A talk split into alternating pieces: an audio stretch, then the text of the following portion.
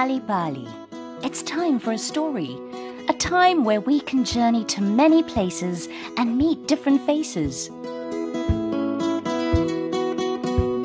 Thank you, Jackson, by Niki Daly.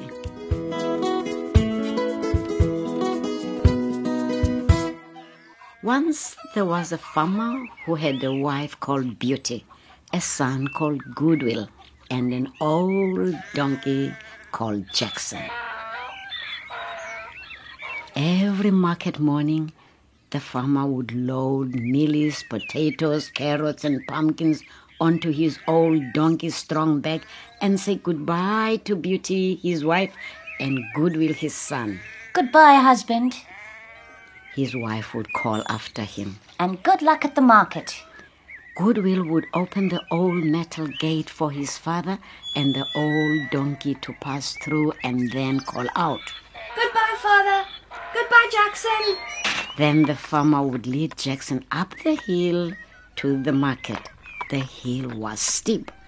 The winding path was stony and hard on the farmer's old shoes and Jackson's older hooves. But up the hill Jackson would go without complaining or taking a rest. Then one morning, the old donkey decided to stop halfway up the hill and go no further, Huh? What's the matter? asked the farmer. But as donkeys cannot talk, the farmer got no answer.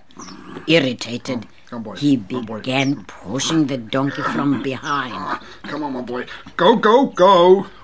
But Jackson would not move. Come on, man. The farmer tried pulling from the front. Come. Come, come. Already the sun was climbing into the blue sky. At the market, sellers would be setting up their stall and laying out their goods and blankets. Customers from the nearby villages would be making their way to the market. Come. Move, you stubborn animal. The farmer scolded the donkey, afraid that if he did not get to the market soon, he would lose customers. But still, Jackson would not budge. The poor animal had had enough of this thankless task of carrying heavy loads uphill to the market year after year, Bad, bad donkey. shouted the farmer. And with that, Jackson sat down. The basket strapped to his back came away and tumbled to the ground. All the vegetables fell out and began to roll down the hill. Furious, the farmer looked around for something he could use to beat the stubborn animal until he got up. Well, he did not have to look far because there, a few steps ahead, was a tree with just the right kind of bendy branches to make a strong whip. The farmer stripped the leaves off a long branch and turned to Jackson. I will count to ten, and if you are not standing up, I'll give you a taste of this whip. But Jackson had never seen a whip before. He gave a little snort and remained sitting. The farmer began to count. Okay, okay. One, two, three, four. Down at the bottom of the hill, the farmer's wife saw what was happening higher up.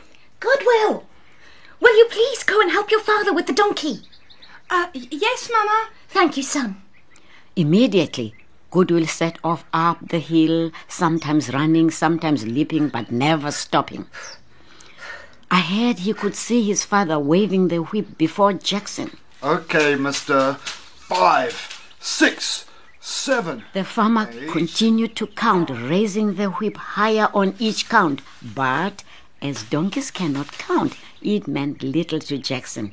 On the count of ten, the farmer was about to whip Jackson when his little boy called out. Father, please don't hit Jackson. The old donkey snorted happily when he saw Goodwill coming up the path. Slowly, the farmer lowered his whip and watched as Goodwill went up to Jackson and whispered some words into the old donkey's ear. Whatever it was that the little boy whispered, the old donkey suddenly got up. Hmm? Surprised, the farmer asked his son. What did you say to get the stubborn beast off his lazy behind? Mama says it's the little things, like saying please and thank you, that make a big difference in the world. Ashamed, the farmer dropped the whip. Not once had he ever thanked his old donkey for the many years of carrying heavy loads to the market without saying a word. Goodwill and his father gathered up the vegetables and loaded some onto Jackson's bag, carrying the rest themselves.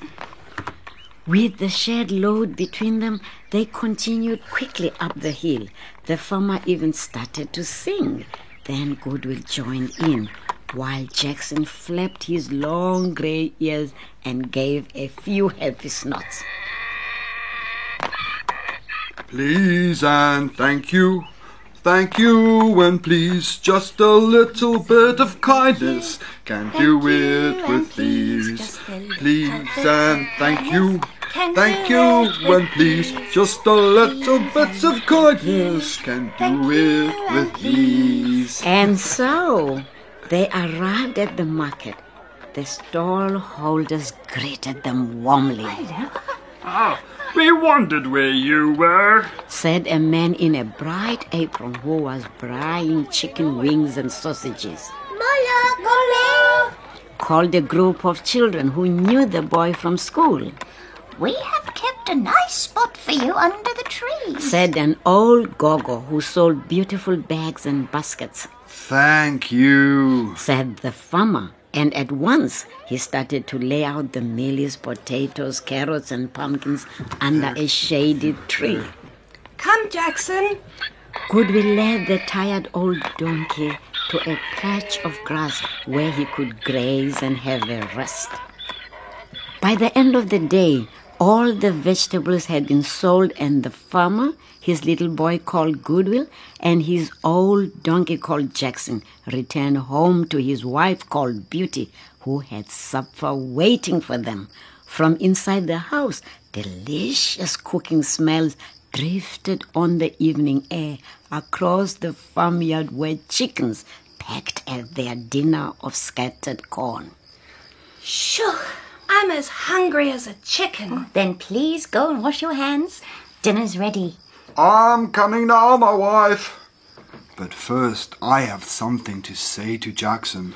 Turning to his old donkey, the farmer stroked him gently and whispered in his ear. Come here, my boy. Thank you, Jackson. Ah, ah, yebo! Those little words, they make a big difference. And so, we come to the end of today's story on Nal'ibali, told by Sindiwe Magona, with Diane Simpson and Leon Fisser, produced by Cassie Lowers and Vion Fenter. Did you know reading and telling stories to children at home can help them become better learners at school? If you would like more stories, visit nalibali.org or nalibali.mobi, where you will find a number of stories to read in various languages, available for free. You can also find Nal'ibali on Facebook. Story Power.